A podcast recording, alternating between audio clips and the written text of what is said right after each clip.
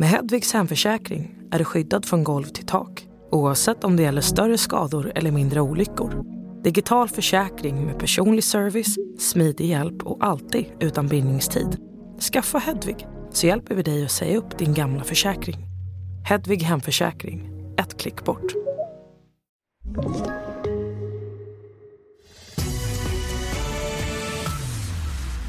TV4-nyheterna börjar med att antalet patienter som intensivvårdas för covid-19 ökar i 13 av 21 regioner. Den senaste statistiken visar att 240 patienter vårdas på IVA-avdelning jämfört med 197 för tio dagar sedan.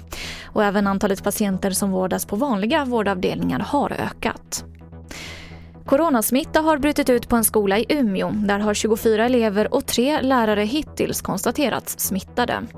Det finns misstankar om att det är den brittiska mutationen av viruset som drabbat skolan eftersom så många insjuknat och det trots försiktighetsåtgärder. Fransk domstol dömer landets före detta president Nicolas Sarkozy till tre års fängelse varav två år villkorligt. Han döms för korruptionsbrott, rapporterar AFP. Och mer om det här finns på tv4.se. Och vi avslutar i Finland som har beslutat att stänga ner stora delar av samhället på grund av pandemiläget. Statsminister Sanna Marin utesluter inte utegångsförbud. Nedstängningarna börjar gälla den 8 mars och gäller tre veckor framåt.